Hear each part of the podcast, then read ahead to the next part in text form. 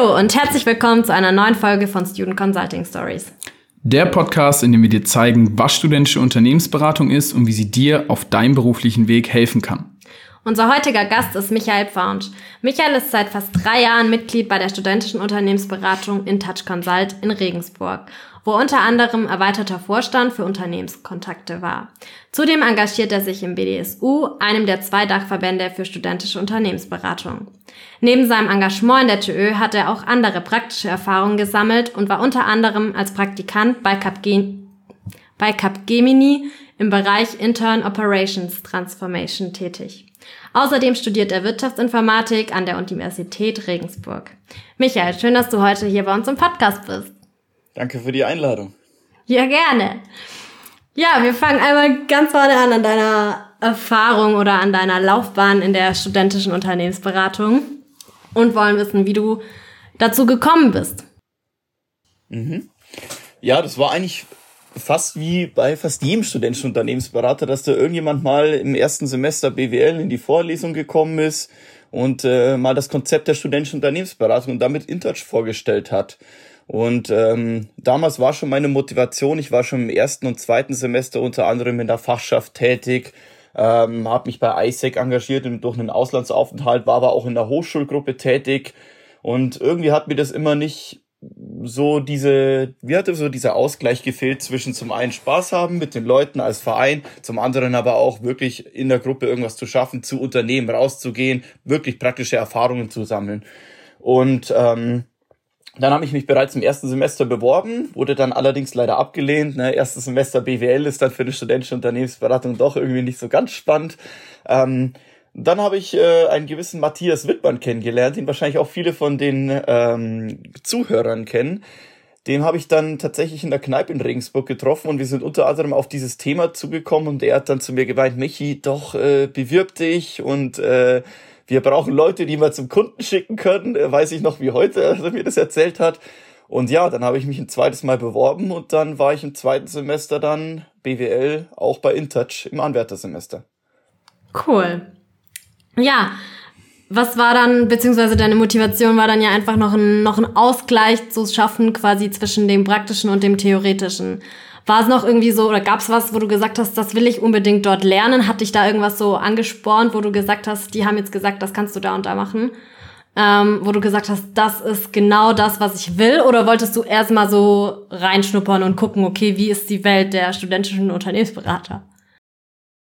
Naja, also ich weiß nicht, wie das bei euch war, aber nach dem Vorlesungsbesuch, da hat man so einen äh, groben Überblick, aber was da die studentische Unternehmensberatung wirklich macht und was du da wirklich lernen kannst, das äh, lernt, das kapierst du eigentlich erst, wenn du wirklich drin bist, wenn du mal in deinem Anwärtersemester, wenn du ins Umfeld kommst, wenn du dich in deinen Ressorts engagierst und wenn du auch mal beim Kunden auf dem Projekt draußen bist. Und ähm, für mich war es damals schon eigentlich die Vorstellung, wirklich ein Projekt für einen Kunden zu machen während des Studiums, ein sehr interessanter Gedanke und das war eigentlich so meine mein Hauptkeypoint neben dem Verein selber, neben den Leuten, die natürlich auch dort sind, äh, mich bei Intouch zu engagieren. Ja, Gut, ja, wie ging es dann bei dir, bei dir weiter? Welche Posten hast du dann übernommen und wie war das? Mhm. Also ich habe mich schon seit Anfang an natürlich mit dem Thema Akquise auseinandergesetzt, war auch in meinem Anwärtersemester ähm, schon im Akquise-Ressort, habe mich aber auch am Anfang mit HR beschäftigt, habe also Bewerbungsscreening gemacht, war bei den Assessment Center da, auch bei den Auswahlprozessen, war in den Vorlesungsbesuchen mit drin. Also ein sehr engagierter studentischer Unternehmensberater am Anfang, so mal überall reingeschnuppert, was hat mir gefallen, was hat mir nicht gefallen, um da eben dann ähm, mich schließlich auf Sales Management, wie es dann heute heißt, ähm, zu konzentrieren und habe dann im Sommersemester 2019 auch die, ähm, die Ressortleitung, heißt es bei uns, erweiterter Vorstand für ähm, Akquise übernommen. Und ja, habe dann erstmal eine Struktur bisschen ins Ressort gebracht, habe das auf drei Säulen aufgebaut. Zum einen mal der Netzwerkgedanke, also auf Netzwerkveranstaltungen zu geben und dort das Netzwerk zu pflegen. Auf der anderen Seite aber auch Messe, auf Messen zu gehen und mit Unternehmen in Kontakt zu kommen. Und das dritte stand bei eben noch über unser äh, Customer Relationship Management System, CRM, ähm, das wir in dem Semester auch aufgesetzt haben, dann in Telefonsessions mit unseren Bestandskunden auch in Kontakt zu bleiben. Und ja, dann war natürlich das Tagesgeschäft mit, äh, mit dabei. Ich war auf relativ vielen Kundenterminen, habe viele Ausschreibungen für das äh, für den Verein gemacht. Wir hatten auch eine eine lustige Geschichte, als wir eine Excel-Liste ich im SharePoint irgendwo hochgegraben hat, die hieß Excel Kontakteliste 2012 bis 2016 mit knapp 300 Kontakten. Ähm, habe ich mir gedacht, gut, nach Datenschutzordnung äh, gebe ich die nicht weiter. Ähm, haben wir sie also digitalisiert und mal recherchiert, was ist denn im World Wide Web verfügbar und ähm, genau, das war das der vorletzte Punkt. Der letzte Punkt war dann in dem Semester eine neue Akquise-Schulung zu konzipieren. Mit wir hatten davor drei Stunden Theorie. Schulung einfach, also wirklich eine Stunde erklärt, was ist ein Sales Funnel, was ist ein Vertriebsprozess. Hab mich in meinem Anwärtersemester schon sehr gelangweilt, obwohl ich echt ein Febel für Akquise hab ähm, und haben dementsprechend den Theoriepeil auf eine Stunde gekürzt und noch sieben Stunden Praxis hinten dran gepackt. Ähm, diese Praxis stützt sich dann eben auch auf den Säulen Messe, Netzwerk und Telefon, dass man eben ein paar Szenarien durchspielt. Und ja, dann war es eben so, dass wir auch in vier Monaten 14 Projektausschreibungen akquiriert haben mit dem kompletten Team. Wir waren am Ende zwölf Leute im, im Team und das war auch einer meiner größten Learnings, einfach das Thema, wie motiviere ich Leute auch zu arbeiten, die vielleicht nicht die allerspannendsten sind und wie hält man überhaupt als ein Team zusammen. Und äh, auf der zweiten Schiene eben das äh, Thema Delegation. Also wie verteile ich bei zwölf Leuten die Arbeit so, dass jeder zum einen gleich viel ähm, machen kann, aber zum anderen, dass die Leute auch Verantwortung tragen. Also bei mir war es dann so, dass wirklich diese drei Posten hatten jeweils noch eine Leitungsposition inne, die dann eben das operative Geschäft ko ähm, koordiniert hat und ich konnte mich auf die strategischen Ziele von äh, dem von dem äh, Ressort Akquise konzentrieren. Also war eine super Zeit, ähm, war sehr viel sehr viel gelernt in diesen vier Monaten, was ich in der Ressortleitung war. Ja, das, das glaube ich. Also es hört sich auf jeden Fall auch, auch äh, stark an 14 Projektausschreibungen. Ähm, das ist auf jeden Fall eine äh, ne, ne Hausnummer. Ähm, was mich jetzt da noch interessieren würde, du hast auch gerade angesprochen das Thema Motivation. Also wir kennen das selber bei uns auch in der GÖ. Äh, das ist immer ein Riesenthema, weil du hast natürlich Mitglieder, die sind Feuer und Flamme, die, die sind auch bei jedem Ressorttreffen dabei. Aber dann gibt's halt auch Leute, ja, da musst du manchmal ein bisschen hinterherlaufen. Und äh, ich glaube, das ist auch für viele, die jetzt, sage ich mal, zum Beispiel neu als Ressortleiter oder Vorstand anfangen, eine große Herausforderung. Was kannst du vielleicht so als, als Learning mitgeben oder als Tipp vielleicht, wie du, wie du Leute motivierst? Weil du hast gesagt, du konntest da auch einiges mitnehmen. Ähm, wie hast du das damals gemacht? Mm, ich würde sagen, da gibt es eigentlich zwei große Punkte. Der eine, der eine Punkt ist eigentlich, ähm, die Leute einzubinden, den Leuten erstmal sich mit den Leuten auseinanderzusetzen, sich mit den Leuten auch Zeit nehmen. Also jeder, ich habe mir natürlich vorher Gedanken gemacht, wer kann denn in mein Ressort kommen, wer ähm, wer ist da vielleicht geeignet für und dann habe ich einfach mit den Leuten telefoniert. Das hat dann eine Stunde gedauert, zwei, manche haben vielleicht auch drei Stunden ähm, gebraucht, bis ich sie überzeugen konnte. Aber das ist zum einen das Thema Zeit nehmen und zum anderen, was haben denn die Leute davon? Also was ist wenn jetzt jemand sich meinetwegen bei mir um das Thema Messe besucht, dass jemand die Messe koordiniert, dass jemand die Leute auch dafür findet, was hat der denn davon? Also dass man erstmal abwägt, ähm, was habe ich denn als Ressortleiter davon, beziehungsweise was hat InTouch davon, die studentische Unternehmensberatung, aber auf der anderen Seite, was hast du auch daraus? Was sind deine potenziellen Learnings und wie kannst du vielleicht auch an dieser Aufgabe wachsen? Also die Leute da einfach ein bisschen mit einzubinden und ihnen auch erklären, was bringt es jetzt dem Verein und was bringt es dir. Das sind ja. so meine großen Punkte, die ich gelernt habe. Ja, aber äh, das ist doch auf jeden Fall, Fall guter Input. Also äh, ich glaube, also ich bin da auch von überzeugt, dass gerade wenn man den Leuten ihren persönlichen Mehrwert einfach davon auch aufzeigt, weil das also das ist eigentlich ist es immer relativ offensichtlich, denkt man zumindest, aber äh, ich habe auch die Erfahrung gemacht, teilweise wenn du den Mehrwert dann noch mal herausstellst und das auch wirklich noch mal thematisierst, dass das schon eine andere Wirkung haben kann. Genau. Ähm, also von daher kann ich das auf jeden Fall äh, unterstützen. Ähm, jetzt haben wir im Intro auch gehört, du engagierst dich ja auch äh, im BDSU, also mhm. im, in einem der zwei Dachverbände für studentische Unternehmensberatung in Deutschland. Ähm, wie kam es dazu? Also was war, was war deine Motivation zu sagen, hey, äh, ich möchte mich jetzt auch neben meiner ähm, JÖ auch noch im BDSU engagieren? Äh, Gute Frage. ähm, ja, also ursprünglich, ich bin das erste Mal in Kontakt gekommen in, in unserem Dachverband mit dem BDSU auf dem Herbstkongress in Braunschweig und ähm, 2018, also jetzt äh, fast schon zwei Jahre her, ähm, und habe mich da eigentlich so ein bisschen von dem BDSU Spirit anstecken lassen, so mit dieses Miteinander, auch diese diese Diversität von am Abend mit Leuten ins Gespräch zu kommen und über einen Tag Workshops mit Unternehmen in Kontakt zu kommen. Das habe ich einfach total gefeiert und ähm, dann habe ich es mir am AKT in Halle damals 2019 nochmal angeschaut und habe dann zufällig erfahren, dass ein gewisser Matthias Mittmann für den Vorstandsposten kandidiert und ich habe es mir davor schon überlegt, mich zu engagieren und das war dann eigentlich der Trigger für mich, okay, Matthias, wenn du es machst, dann stehe ich zu 100% hinter dir und dann äh, bin ich eben in die BDSU gekommen. Und ähm, ja, zunächst war ich im Netzwerkressort eineinhalb Jahre lang, eineinhalb Jahre lang. Ähm, erstmal für das Konzept des also auf der Austauschplattform auf dem BDSU-Treffen selber zuständig. Also erstmal überlegt, welche Themen könnte man denn überhaupt potenziell zum Austausch geben und wer könnte das auch in einer gewissen Weise moderieren ähm, also dann Themen und Moderatoren irgendwo gematcht und das dann eben den BDSU-Lern ausgeschrieben, die dann auf dem Treffen waren und die konnten dann selbstständig so nach dem First Come, First Serve Prinzip im Endeffekt sich auf diese, auf diese Sachen selber besetzen. Und zum anderen äh, hat Matthias auch das Konzept der lokalen BDSU-Vertretung ins Leben gerufen, also praktisch, dass es von JÖ zu BDSU eine Art Mittelsmann gibt, ähm, der die Mehrwerte des BDSU, wie zum Beispiel das Netzwerk, die Kuratoren oder auch äh, das, die, Qualitäts das, die Qualitätsrichtlinien unseres Dachverbands ähm, in die JÖs trägt und da eben der Ansprechpartner ist. Und da war ich bei AC München und JMS in Augsburg tätig und ähm, ja, ansonsten halt Tagesgeschäft unterstützt, gibt's ja auch immer viel, ist ja nicht anders wie in der JÖ. Ähm, mhm. Dann bin ich im April diesen Jahres zur Amtszeit von Elisa ins Unternehmenskontakte-Ressort gewechselt.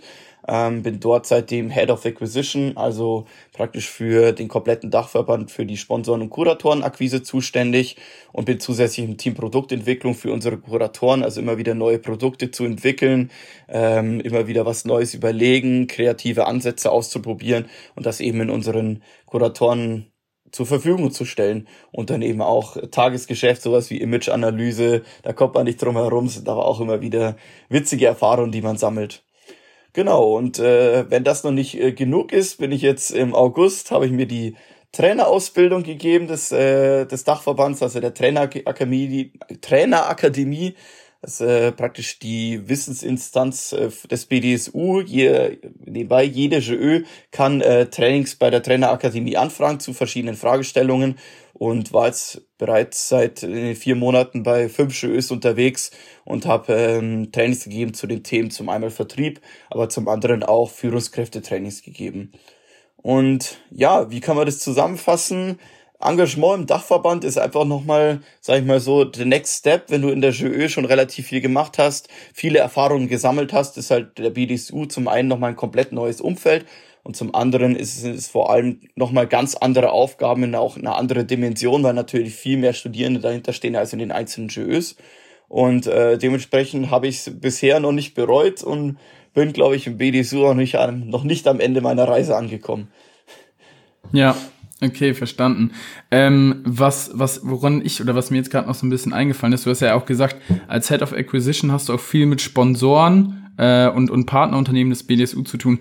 Wie war das jetzt eigentlich auch so? Also war jetzt auch gerade durch Corona das vielleicht für dich eine relativ stressige Zeit, weil ähm, also gut, für alle Leute, die jetzt selber in Jö sind, die haben es mitbekommen, für alle anderen nicht. Aber normal hat, äh, hat der BDSU oder veranstaltet ja alle äh, oder zweimal im Jahr einen Kongress und der mhm. musste jetzt, war ja jetzt auch erst, musste aber komplett digital stattfinden.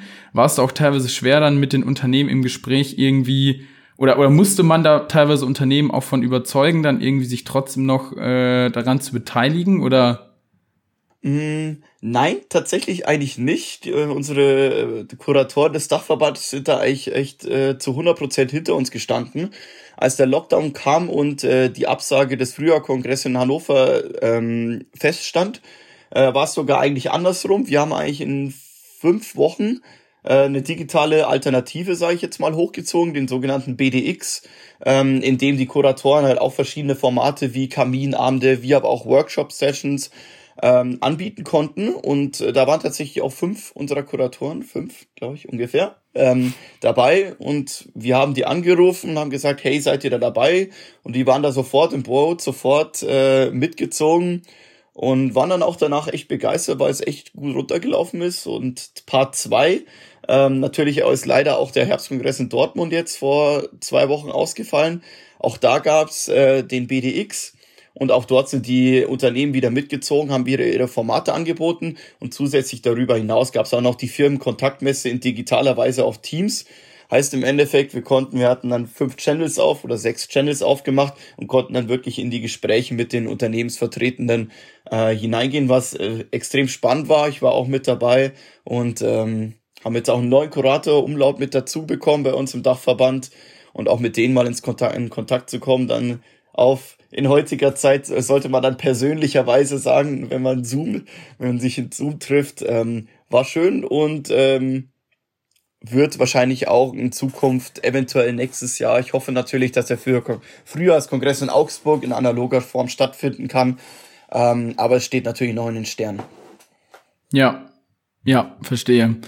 Ähm, wenn du jetzt einmal so, also wir haben jetzt relativ viel eigentlich vom Beginn deiner JÖ-Erfahrung bis quasi jetzt eigentlich Stand jetzt, ist so ein bisschen Revue passieren lassen. Mhm. Was würdest du denn sagen, sind so deine drei Key Learnings aus der Zeit als studentischer Unternehmensberater?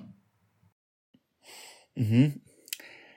Es ist echt schwierig, das wirklich auf drei Punkte runterzubrechen, ähm, weil JÖ man kann es eigentlich nicht wirklich beschreiben, wie das ist. Es ist äh, so wirklich dieser Verbund von Freunden, aber auch mit Unternehmen zusammen.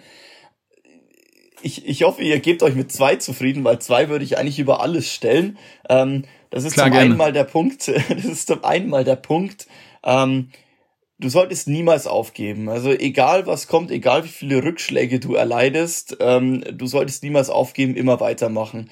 Ähm, die Erkenntnis ergibt sich daraus, ich habe mich bei Inter zweimal beworben. Ich habe mich zweimal auf die Ressortleitung beworben. Ich habe mich zweimal auf ein Projekt, auf einen Kongress, eigentlich auf alles beworben. Nicht aufgeben, einfach aufstehen und weitermachen. Und zwei geht eigentlich so ein bisschen daran, äh, damit einher, wenn du wirklich irgendwas unbedingt willst, dann solltest du auch wirklich alles dafür tun und alles daran setzen, dass du das erreichst. Weil es gibt so viele Leute, die Sachen versuchen und Sachen cool finden, aber es gibt die allerwenigsten, die wirklich alles dafür geben würden. Und das hebt dich im Endeffekt meines Erachtens dann von der, von der Masse ab. Wenn du irgendwas willst, musst du auch bereit sein, alles hinter dir abzubrechen und sich nur auf eine Sache oder auf diese Sache zu konzentrieren. Das sind so meine beiden großen Killer Rigs, die ich aus dem InTouch BDSU-Konstrukt äh, herausnehmen würde. Finde ich auf jeden Fall gut. Und das finde ich auch, das ist so wichtig, nie aufzugeben. Und selbst wenn man mal auch glaubt, gerade in einem Projekt zum Beispiel geht's ja auch da weiter, wenn man mal glaubt, okay, irgendwie kann ich gerade nicht mehr, irgendwie verstehe ich nicht mehr, irgendwie geht's nicht mehr weiter, trotzdem weitermachen, weil es geht immer weiter und genau. immer weiter probieren. Genau, auf jeden so Fall. Ähm, wir machen weiter mit seinem Praktikum mhm. bei Capgemini. Ja, wie, wie bist du da überhaupt hingekommen? Also, das mhm. ist ja jetzt nichts ganz Normales, wo man easy reinrutscht. Wie ist dazu gekommen? ähm, genau. Ja, also grob erstmal war das nach meinem letztes Jahr im Dezember. Ich war von August bis Dezember im Auslandssemester in den USA und habe dann eigentlich danach so für vier Monate ein Praktikum gesucht. Und eigentlich war das lustigerweise mit einer anderen äh, Unternehmensberatung schon relativ frühzeitig geklärt, ne, Januar bis April. Und äh, denen ist dann leider was dazwischen gekommen, so dass ich dann kurz vor Weihnachten, ich glaube am 21.12. oder sowas, hieß es dann, ja, hm, haben wir doch irgendwie nix, äh, geht leider nicht. So. Und da bist du kurz vor Weihnachten, hast kein Motivationsschreiben, keinen aktuellen Lebenslauf und auch keine, keinerlei äh, Ansprechpartner. Ähm, ja, dann war ich eigentlich, habe ich es gemacht wie der durchschnittliche Öler, sag ich jetzt mal, bin da nochmal mein Xinglit-Netzwerk durchgegangen, bin mein LinkedIn-Netzwerk durchgegangen, habe mir mal angeschaut, wie viele Kontakte und welche Kontakte ich denn da so aus der zwei Jahren, zwei Jahre Erfahrung von InTouch gezogen habe und bin dann zufällig ähm, auf eine Alumna von InTouch gestoßen, die bei Capgemini Invent ähm, auch in dem Bereich war. Ähm, die hat lustigerweise in meinem Anwärtersemester einen Workshop zu Change Management gehalten und äh, habe mich damals vernetzt mit ihr auf Xing und ja, dann habe ich sie mal angeschrieben, habe geschrieben, hey, was machst du denn da? Äh, klingt total cool, deine Abteilung. Ähm, können wir mal telefonieren? Hat zwei Tage gedauert. Ähm, haben wir telefoniert am Abend. Ähm, hat sie gesagt, ja, kein Problem. Äh, übermorgens Interview, ne? Weißt Bescheid. Ähm, hatte ich das Interview mit meiner dann Vorgesetzten, lustigerweise. Gut gelaufen, war vielleicht eine Stunde oder so. Und dann hieß, das war an einem Donnerstag. Und sie meinte zu mir, sie meldet sich am Montag bei mir. Ich sagte, okay, gut, Montag, muss halt nochmal vier Monate, vier Tage warten. Es hat keine 30 Minuten gedauert. Dann hat sie zurückgerufen, hat gesagt, du hast das Praktikum, möchtest du annehmen? Habe ich gesagt, ja, absolut. Sie meinte noch, du kannst dir gerne überlegen. Ich so, nein, ich sag zu, äh, rechne mir, schick mir die Unterlagen zu. Also das war dann der äh, sogenannte kurze Dienstweg. Und ja, was, was kann ich den Leuten eigentlich draußen mitgeben? Wie man sieht, früh sich ein Netzwerk aufzubauen, mit Leuten auf den äh, bekannten äh, Netzwerkplattformen in Kontakt zu bleiben, auf LinkedIn in Kontakt zu bleiben, ähm, das hilft einfach, weil irgendwann kannst, braucht jemand was von dir, brauchst du was von jemanden und dann hast du die Leute einfach in deinem Netzwerk drin. Und das andere, was ich extrem cool fand, ähm, ich habe mein Motivationsschreiben, normalerweise ist mein Motivationsschreiben immer ausgereizt. Eine Seite bis zum Ende. Nee, ich habe es einfach kurz gehalten. Ich glaube, mein Motivationsschreiben war eine halbe Seite lang. Da stand einfach nur drin, ich bin das, ich mach das, ich kann das und darum sollte mir nicht nehmen. Das war's. Mehr war da nicht drin, weil die große Unternehmensberatung bekommt zig äh, hundert Motivationsschreiben am Tag. Einfach kurz und knapp hinschreiben, was willst du, was brauchst du und wer bist du. Das hat gereicht. Und das ja. habe ich auch noch mal als Lob im Nachhinein dafür bekommen. Also das kann ich, die beiden Tipps kann ich auf jeden Fall äh, mit dazugeben. Ja, ähm, was mich, was mich jetzt oder was ich mich gerade noch so gefragt habe, Capgemini äh, und wo du auch gesagt hast Interview, wie, kon, wie kann man sich das vorstellen? Also man kennt ja bei den großen oder auch bei MBB, dass du halt immer die typischen Case-Interviews hast. War dann Interview eher quasi normales Bewerbungsgespräch oder hast du da dann auch irgendwie, weiß ich nicht, eine Case Study oder irgendeinen Brain Teaser bekommen, wo man auch so ein bisschen testen wollte, okay, wie, wie ist der Michael drauf ähm, oder wie ist es abgelaufen? Mhm. Ähm, also ein Case, so im klassischen Sinne, wie man ihn kennt, äh, zum Glück nicht. Ich mag das auch gar nicht. Das ist, äh, das ist immer so an den Haaren herbeigezogen. Teilweise finde ich ein bisschen schade. Bei mir war es wirklich komplett anders. Bei mir war es einfach so, ich sollte Lebenslauf, ne, ganz klassisch mal zu ein, zwei Stationen ein bisschen was erzählen. Ähm, habe da ein bisschen was dazu erzählt. Also dementsprechend, ich glaube, da war über InTouch haben wir ein bisschen geredet, über den Dachverband haben wir ein bisschen was geredet.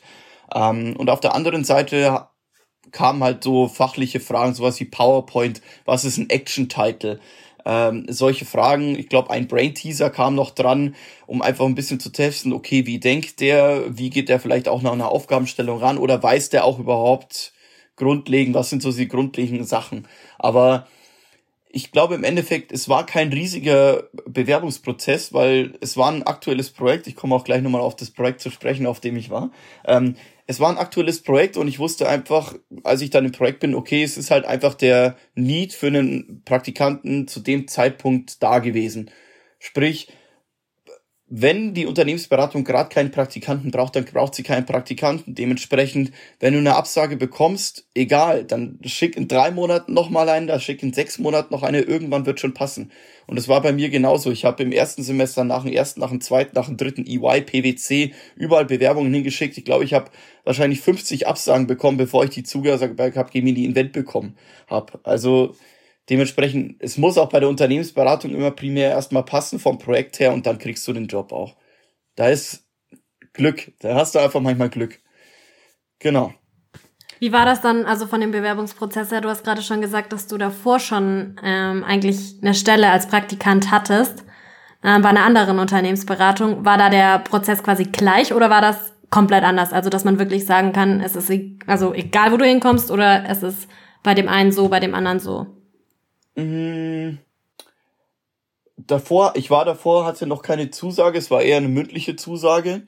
Ähm, so, ja. Und da war auch kein Prozess dahinter. Also da ist einfach, äh, habe ich gesagt, ich möchte, ich, ich kannte halt den, den HRler über den Dachverband schon äh, persönlich. Sprich, äh, da hat man einfach ein Leben, ich habe einfach einen Lebenslauf rübergeschickt und habe meinen Zeitraum angegeben und er hat geschaut, ob irgendwo was frei ist. Und zu dem Zeitpunkt war was frei und dann kurz vorher dann leider nicht mehr. Ähm, aber ich glaube, dass die, die Prozesse, gerade wenn du halt so diese erste Ebene, also dieses erste nicht an die Info-Ad schicken oder nicht übers Bewerbungsportal, sondern halt irgendwo, wenn du mit der GÖ einen Workshop hast, dann halt direkt an denjenigen, der an den Workshop-Teilnehmer, dass der das intern weiterleitet, weil du halt einfach schon gewissen Steine Brett hast, weil natürlich der HRler den auch fragt, hey, wie war der denn beim Workshop? Kann der denn, kann der denn was, wie hat der sich denn da angestellt? Und wenn du da natürlich einen guten Eindruck gemacht hast, dann ist das Bewerbungs Bewerbungsgespräch schon mal komplett auf einer anderen, du fängst ganz anders an, weil ja. die halt schon wissen, okay, der hat einen guten Job gemacht, wenn es jetzt fachlich noch passt, dann bist du drin. Also das hat viel mit Glück zu tun, tatsächlich. Ja. Ja, und zeigt auch wieder, dass das Netzwerk einfach super wichtig ist, ne? Auch das Netzwerk ist wichtig, ja. Genau. Und natürlich die Skills. Ja. die müssen, auch, die müssen genau. natürlich auch irgendwo da sein. genau. Ja, was waren deine Aufgaben dann dort? Jetzt haben wir lange über den Bewerbungsprozess mhm. gesprochen, aber gar nicht über deine Tätigkeit da. Was hast du da gemacht? Ja, klar, gerne. Also ich war von montags bis Donnerstag bei einem Kunden auf dem Projekt, bei einem ähm, großen Automotive-Konzern.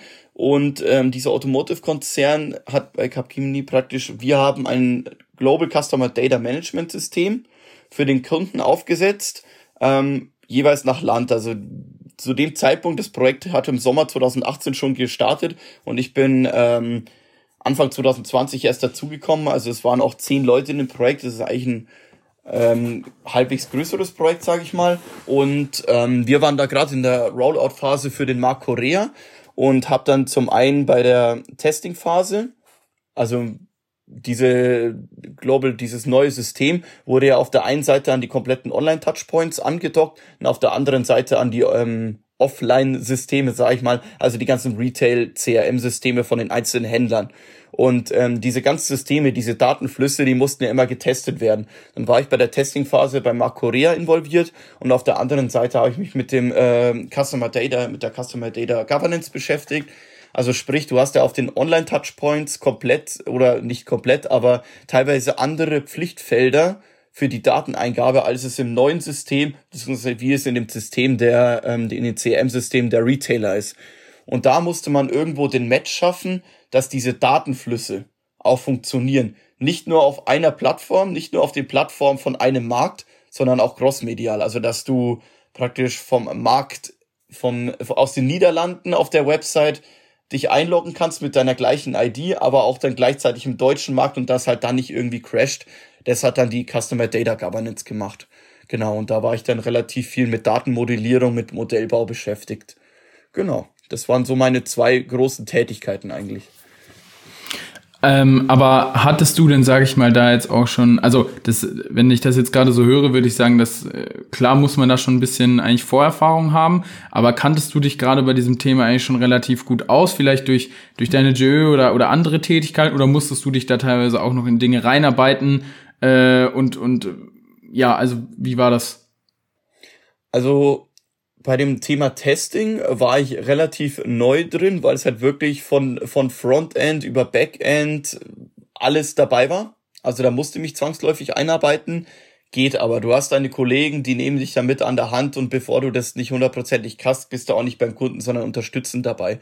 Und beim Thema Customer Data Governance hatte ich durch, tatsächlich nicht durch die JÖ, sondern durch Studium äh, vorher schon mal was mit Datenmodellierung gemacht und lustigerweise hatte ich auch in dem Auslandssemester, also ich hatte dann, weil es noch Auslandssemester war, Urlaubssemester, hatte ich dann extra einen Zweitversuch von dem Unifach, was sich mit Datenmodellierung und SQL beschäftigt hat.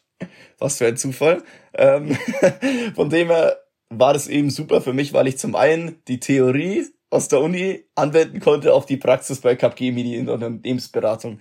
Hat natürlich wunderbar gepasst. Ähm, von dem her, die Vorerfahrungen bei dem einen Thema hatte ich bei dem anderen Thema nicht aber du bist als Praktikant, dir werden Fehler verziehen. Ähm, du machst nun mal auch Fehler, weil du halt noch nicht ausgebildeter Berater bist und nicht das ist ja genau der Sinn und Zweck, warum du als Praktikant reinkommst, dass du es lernst, dass du an der Hand genommen wirst und dass du halt auch irgendwann deinen Mehrwert für das Unternehmen bringst. Genau. Ja. Was hast du denn dann so aus deinem Praktikum quasi mitgenommen? Also was waren deine, mhm. was waren deine Key Learnings? Mhm, mhm. Ähm, zum einen mal ein sehr großer Punkt war, dass wenn ich irgendwas an Kunden schicke, die Qualität zu 100% passen muss. Das kann man immer so lapidar daher sagen, aber es schleicht sich halt immer irgendwo noch ein Rechtschreibfehler drin, da ist mal ein Komma falsch, da fehlt vielleicht sogar mal ein Wort. Und das ist tatsächlich was, was ich gelernt habe, dass einfach lies es dreimal durch und dann schick's erst raus. Oder bei mir ist es mittlerweile so, ich lese die Sachen durch und sehe die Rechtschreibfehler sofort. Irgendwann entwickelst du einfach aus der Erfahrung ein Auge dafür. Und das ist tatsächlich bei, habe ich bei Capgemini gelernt. Das andere war Kommunikation im Team. Lernt man auch in der Jeu, habe ich bei Capgemini aber nochmal auf eine ganz andere Weise gelernt, weil halt da, wenn halt mal die Kommunikation nicht passt, dann wird dir das relativ offen und ehrlich gesagt und ähm, dann lernst du es. Also Kommunikation im Team bedeutet zu sagen, hey, ich habe das jetzt fertig, ich priorisiere das jetzt, ich äh, unterstütze dich hier und dort. Und ähm, am Anfang war es für mich so, ich habe relativ eigenständig und selbstständig gearbeitet, dadurch, dass man das aus der äh, studentischen Unternehmensberatung in gewisser Weise ein bisschen gewohnt ist. Ähm, wenn du aber an einem riesigen Projekt arbeitest, dann ist Communication is the key, hat ne, von Interchima zu mir gesagt. Und das ist wirklich so. Du musst den Leuten wirklich eigentlich immer sagen, an was du gerade arbeitest, vor allem wenn du in ihre Themenbereiche reinarbeitest. Genau. Und ähm, was ich noch äh, gelernt habe, wie anstrengend eigentlich so ein 8-Stunden-Plus-Tag in der Unternehmensberatung sein kann. Ähm, das auf der einen Seite, aber auf der anderen Seite habe ich auch einfach gemerkt, wie geil Unternehmensberatung ist, wie man äh, wirklich zum Kunden reingehen kann, dem wirklich einen Mehrwert liefern kann und der auch wirklich am Ende rausgeht und zufrieden damit ist, was du gemacht hast. Das ist einfach eine Bestätigung. Und ähm, ich würde definitiv ein Praktikum in der großen Unternehmensberatung äh, definitiv weiterempfehlen. Mhm. Ähm, du hast jetzt gerade auf jeden Fall, oder das Zitat auch gebracht, Communication is the key und äh, davon gesprochen, dass ihr in einem relativ großen Team wart. Mhm, Luisa und ich kennen das selber beide auch von Inside, dass äh, gerade wie jetzt auch noch so als Startup, dass da einfach auch man viel kommunizieren muss und wir haben da zum Beispiel immer Anfang der Woche quasi ein Check-in und ein Check-out, wo wir halt quasi immer die Ziele für unsere Woche festlegen. Hattet ihr sowas auch oder oder andere Regeltermine, in denen ihr dann das abgehandelt habt oder oder wie habt, wie war das bei euch? Ähm, wir hatten Check-in auch sowas in der Art. Bei uns hieß es eigentlich, äh, ich weiß den Namen nicht mehr dafür, aber wir haben uns am Anfang des, äh, am Anfang der Woche immer nur eine Viertelstunde getroffen, ähm, um zu sehen, wer hat irgendwo Kappa frei und wer braucht vielleicht auch noch Unterstützung, so dass man sich halt Anfang der Woche direkt ähm, von jemand anderen, dass der jetzt meinetwegen mal bei meinem Bereich kurz mitarbeitet und für mich als Praktikant war das natürlich super, weil ich gesagt habe, ich habe die Woche jetzt vielleicht eine Aufgabe, ich unterstütze dich hier und dort, ähm, habe auch fast in jedem Bereich unterstützen dürfen, konnte in jedem Bereich von dem Projekt mal reinschauen und das waren wirklich viele Bereiche.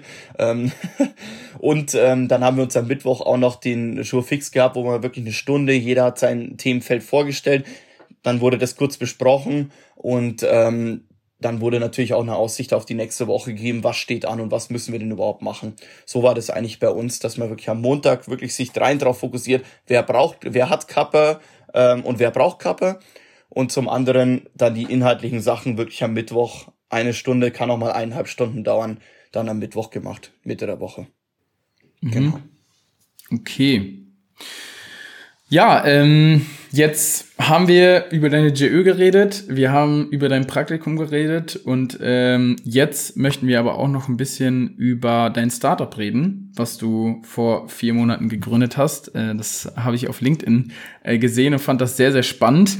Und ähm, da ich selber auch noch nicht weiß, äh, würde mich auf jeden Fall und denke ich mal auch die Zuschauer interessieren, was ihr denn da genau macht und ähm, ja, wie ihr momentan äh, damit Geld verdient. Ja, äh, gerne. Also streng genommen, es wurde nicht vor vier Monaten gegründet, sondern ich bin vor vier Monaten mit eingestiegen. Ähm, okay. Das Startup an sich, beziehungsweise die Idee ist ja aus einer Hochschul, aus einem Hochschulprojekt, nicht studentische Unternehmensberatung tatsächlich, ähm, aus einem Hochschulprojekt entstanden, Mitte 2018, ähm, wurde dann Exist gefördert. Ähm, noch dieses Jahr und ähm, ab März sind wir Flücke gefördert, also da stand die Anschlussförderung dazu und dann können wir im März auch erst ausgründen hat die Förderung ja. leider so mit sich. Und ähm, ja, was wir eigentlich machen, wir sind Brain Show. Wir beschäftigen uns praktisch mit dem Thema Brain Fitness. heißt im Endeffekt, dass wir in äh, VR-Umgebung Spiele entwickeln, mit denen sich der, mit denen sich der Anwender praktisch konzentrieren kann. Also das haben wir auf drei Kategorien äh, aufgeklustert. Das ist einmal Reaktionstraining, ähm, das ist ähm, Aktionstraining und das letzte ist Neurofeedback. Und die ersten beiden ist praktisch so, du kannst dir vorstellen, dass du eine große Wand mit mehreren Knöpfen vor dir hast. Das blinkt und du musst mit dem Controller praktisch dahin. Mhm. Das ist ein Spiel und das andere, was wir vor allem nächstes Jahr vorantreiben werden, ist äh, Neurofeedback. Also dass wir praktisch eine ähm, ein EEG auf dem Kopf haben, dass deine Gehirnströme ganz vereinfacht gesagt misst und ähm, damit kannst du dann ähm, dadurch, dass du dich konzentrierst, ein Spiel steuern. Also meinetwegen, wenn du in einem Konzentration hast, äh, einen Damm vor dir mit Wasser virtuell und wenn du dich konzentrierst, geht dieser Damm auf und durch diesen Damm kommen halt immer Bälle, die dann irgendwie Punkte geben oder sowas. Und ähm, das werden wir, da arbeiten wir jetzt mit dem großen Startup oder haben wir jetzt mit dem Startup in Boston, werden wir da eventuell kooperieren, ähm, die jetzt diese, diese Anwendungen auch, diese Hardware für uns, ähm, für uns äh, zur Verfügung stellen, werden das im nächsten Jahr vorantreiben. Und das Geschäftsmodell schaut jetzt mal primär so aus, dass wir jetzt äh, auf zwei Pilotkunden ähm, zugehen. Zum einen sind beide aus der Gesundheitsbranche, mit denen wir dann ähm, eventuell zusammenarbeiten können und dann Anfang nächsten Jahres auch für die bereits äh, Spiele entwickeln, noch mehr Spiele entwickeln werden, auch individuell. Und äh, auf Basis dessen ist langfristig das Ziel, in Fitnessstudios oder ähnlichen äh, Einrichtungen Hardware also wirklich so fette Tower stehen zu haben, wo die Leute sich einfach einloggen, das Ding auf den Kopf setzen und Brain Fitness machen, weil jeder trainiert seinen Körper im Fitnessstudio, aber keiner trainiert seinen Kopf, was eigentlich in heutiger Zeit mit psychosomantischen Erkrankungen wie zum Beispiel Burnout, die Rate schnell nach oben, super, super wichtig ist, da präventiv zu handeln. Das ist Brain Joe, das sind wir. Ähm, folgt uns auf Facebook und Instagram? Nein. Schaut gern mal auf unserer Homepage äh, www.brainjoe.de nach, da findet ihr dann noch mehr Infos zu unserem Startup. Yes, also die Links werden wir auf jeden Fall auch in die Beschreibung packen. Mhm. Ähm, was mich jetzt dann noch so ein bisschen interessieren würde, du hast jetzt gerade auch äh, sehr gut auch erklärt, was ihr macht. Ich finde das auch sehr, sehr spannend. Ähm, hast auch, also ich weiß nicht, ob das jetzt dann die Grundmotivation war, weil mich jetzt auch jetzt noch so ein bisschen interessiert, wie ihr auf die Idee gekommen seid. Mhm. Ähm, aber also da bist du ja ein bisschen jetzt auch, glaube ich, schon drauf eingegangen. Mhm. Was vielleicht aber noch ein bisschen interessanter ist, was machst du jetzt äh, als Person dann konkreter? Also entwickelst du dann irgendwie, sag ich mal, die Anwendung mit oder, oder stehst du in Kontakt mit Kunden? Äh, was ist da genau deine Aufgabe? Mhm. Also wie gesagt, die, die, die Ursprungsidee ist eigentlich von unserem äh, Hauptfounder, sage ich jetzt mal, ähm, der auch aus äh, persönlichen Gründen, äh, der ist äh, Neurofeedback-Trainer zum anderen und hat auch äh, medizinische Informatik studiert. Ähm, und dementsprechend ist es eben schon aus einem Hochschulprojekt gekommen. Und dann war eben die Idee, okay, lass uns das vielleicht in so einem Startup versuchen. Kam auch relativ schnell die Förderung und damit die Bestätigung und daher ist das entstanden. Und meine Aufgabe ist zum einen mal äh, die Betreuung der Kunden, überraschenderweise. ähm, die Betreuung der Kunden werde ich jetzt äh, nach und nach eben mit eingebunden, weil das natürlich ein Prozess ist, bis du mal ähm, den Zugang zu den Kunden findest und zum anderen natürlich äh, das komplette, den kompletten Blick auf das Startup hast. Ähm, zum anderen natürlich auf neue Kunden und neue Zielgruppen du, ähm, zuzugehen. Und zum anderen beschäftige ich mich jetzt momentan noch mit der Frontend-Entwicklung, also die Spieleentwicklung in Unity. Ähm, Wobei wir jetzt da äh, tatkräftige Unterstützung bekommen haben und ich mich dann wahrscheinlich eher in die Richtung Backend, also Datenbanken aufsetzen, den Server zu hosten, ähm, werde ich mich wahrscheinlich zukünftig darauf mehr fokussieren. Aber das ist mhm. ja das Schöne im Startup, man ist jung, man ist flexibel und man kann unterstützen, wo man gerade will. Ja, auf jeden Fall. Also ich denke, das können äh, wir beide auch unterstützen, ja. das in dem Startup. Also ich muss auch sagen, das war zumindest für mich auch am Anfang, du hast ja die Erfahrung auch schon gesammelt, äh, wenn du in einer, in einer, sag ich mal, gestandenen Corporate eigentlich bist und auch klar definierte Aufgabenbereich hast und dann im Gegensatz dazu in ein Startup kommst, ist halt einfach ganz anders. Und ich glaube, muss man immer so ein Typ für sein. Für mich war es am Anfang eine Umstellung, aber mittlerweile finde ich es eigentlich geil, weil man halt nicht immer nur diese eine Aufgabe hat und, und man auch mal vielleicht Aufgaben, also klar macht man Aufgaben, die einem vielleicht nicht so Spaß machen, aber man lernt halt trotzdem sehr, sehr viel dazu, ne? Ja, also definitiv. Ähm, weil du halt einfach immer wieder die Freiheit hast, wieder jetzt hier einen neuen Bereich, okay, ich, entweder ich profitiere von dem einen Bereich, mir macht es vielleicht auch keinen Spaß mehr und hey, gleich wieder auf den nächsten zu. Das lässt sich vielleicht eben auch in der, in der Biografie, sag ich jetzt mal, ein bisschen ablesen. BDSU, Netzwerk, raus zu UK, zum Trainer da sein. Im Startup ist es genau das gleiche wie, oder sehr, sehr ähnlich zumindest zu einer GÖ. Wenn mir halt im Ressort Akquise nicht mehr gefällt, hey, dann gehe ich halt in den Bereich QM, gehe ich halt in den Bereich HR rein. Und das würde ich auch gerade in jungen Jahren machen. Wenn es in deinem Bereich nicht mehr Spaß macht, hey, dann geh doch irgendwo anders hin, dann lern doch was anderes, mach neue Erfahrungen. No, äh, ja. ja. gar kein Problem. Und das ist, das ist das cool. Ja.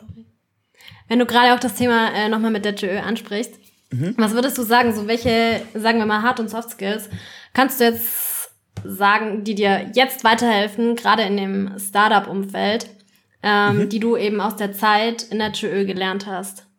Mhm. Also was, wovon ich definitiv Hard Skills profitiere, ist natürlich, wie, wie gehe ich mit Kunden um? Wie führe ich überhaupt ein, wie führe ich überhaupt ein Verkaufsgespräch und wie kann ich überhaupt einen Kunden so weit von meinem Produkt überzeugen, dass er am Ende auch kauft. Also ja. das ist tatsächlich das, was sich bei InTouch bei mir äh, sehr durchgezogen hat. Zum anderen aber auch, weil ich bei InTouch sehr viele verschiedene Menschen kennengelernt habe, die alle irgendwie unterschiedlich ticken. Ähm, sich einfach in Leute hineinzuversetzen, zu, sich Gedanken zu machen, okay, was wollen die überhaupt? Warum rufen die jetzt überhaupt bei mir an? Was sind es überhaupt für Typen? Da einfach sich in die Leute hineinzuversetzen und die mehr zu verstehen, auch was, was ist hinter dem Gespräch, warum ruft er jetzt bei mir an, sind, wo liegen vielleicht seine Ängste? Und ähm, das sind tatsächlich Hard Skills, die ich bei InTouch gelernt habe. Und Soft Skills eigentlich so dieser Umgang im Team. Wie wie äh, trete ich meinem, meinem, meinem Founder-Kollegen oder meinem Gründerkollegen gegenüber, wie kann man im Team mehr erreichen als die Summe der Einzelleistungen? Ähm, und zum anderen, wie agiere ich da überhaupt, also wie kann ich, mir fällt es gerade schwierig, das, mir fällt es gerade schwer, das in, in, in Worte zu fassen, weil es eigentlich diese Kommunikation, man kann es eigentlich, man kann es eigentlich zusammenfassen in wie wie kommuniziere ich in das Startup, wie bringe ich auch meinen Gründerkollegen oder vielleicht auch die Praktikanten dazu. Ähm, wir haben auch Praktikanten tatsächlich bei uns. ähm, wie bringe ich vielleicht auch den Praktikanten dazu, dazu, eine Aufgabe zu übernehmen, eine Recherchearbeit, die vielleicht jetzt nicht so spannend ist. Und ähm, das ist, habe ich ja vorhin erzählt, was ich da aus meiner Akquise-Ressortleitungszeit äh, gelernt habe, ihn ins äh, einzubinden mit ins Startup, ihn mitzunehmen, ihn an der Hand zu nehmen, ihn rechts, links schauen zu lassen und ihn auch die Sachen zu machen, die ihm dann auch Spaß machen. Und zum anderen halt zu sagen, hey, könntest du das vielleicht für mich übernehmen, weil wir im zweiten Step das und das damit anfangen können. Und das sind, das sind Sachen, die hätte ich ohne InTouch nicht, die Erfahrungen nicht machen können und die, von denen profitiere ich auf jeden Fall deutlich im Startup. Okay. Ja.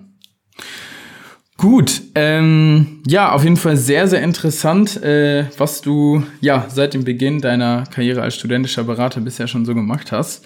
Ähm, und ähm, jetzt zum Abschluss vielleicht auch nochmal so die Frage, du hast eben schon angesprochen, du, du hast Xing, du bist natürlich auf LinkedIn vertreten, ähm, aber wo findet man oder wie kann man jetzt mit dir in Kontakt treten oder auch eventuell mit InTouch, wenn man ähm, ja einfach Lust hat, äh, sich dort zu engagieren? Mhm. Ähm, also InTouch findet ihr natürlich crossmedial, Website www.intouch-consult.de, ähm, Instagram, Facebook, auch LinkedIn ist InTouch natürlich auch vertreten. Und äh, mich persönlich, wenn ihr mit mir in Kontakt kommen wollt, stellt mir gerne auf LinkedIn, Michael Pfauen, schon eine Anfrage. Schreibt mir gerne, wenn ihr euch austauschen wollt. Ich äh, rede immer sehr viel und sehr gerne ähm, und gebe auch gerne meine Erfahrungen weiter. Ähm, einer der Motivationsfaktoren, warum ich auch hierher gekommen bin zu euch.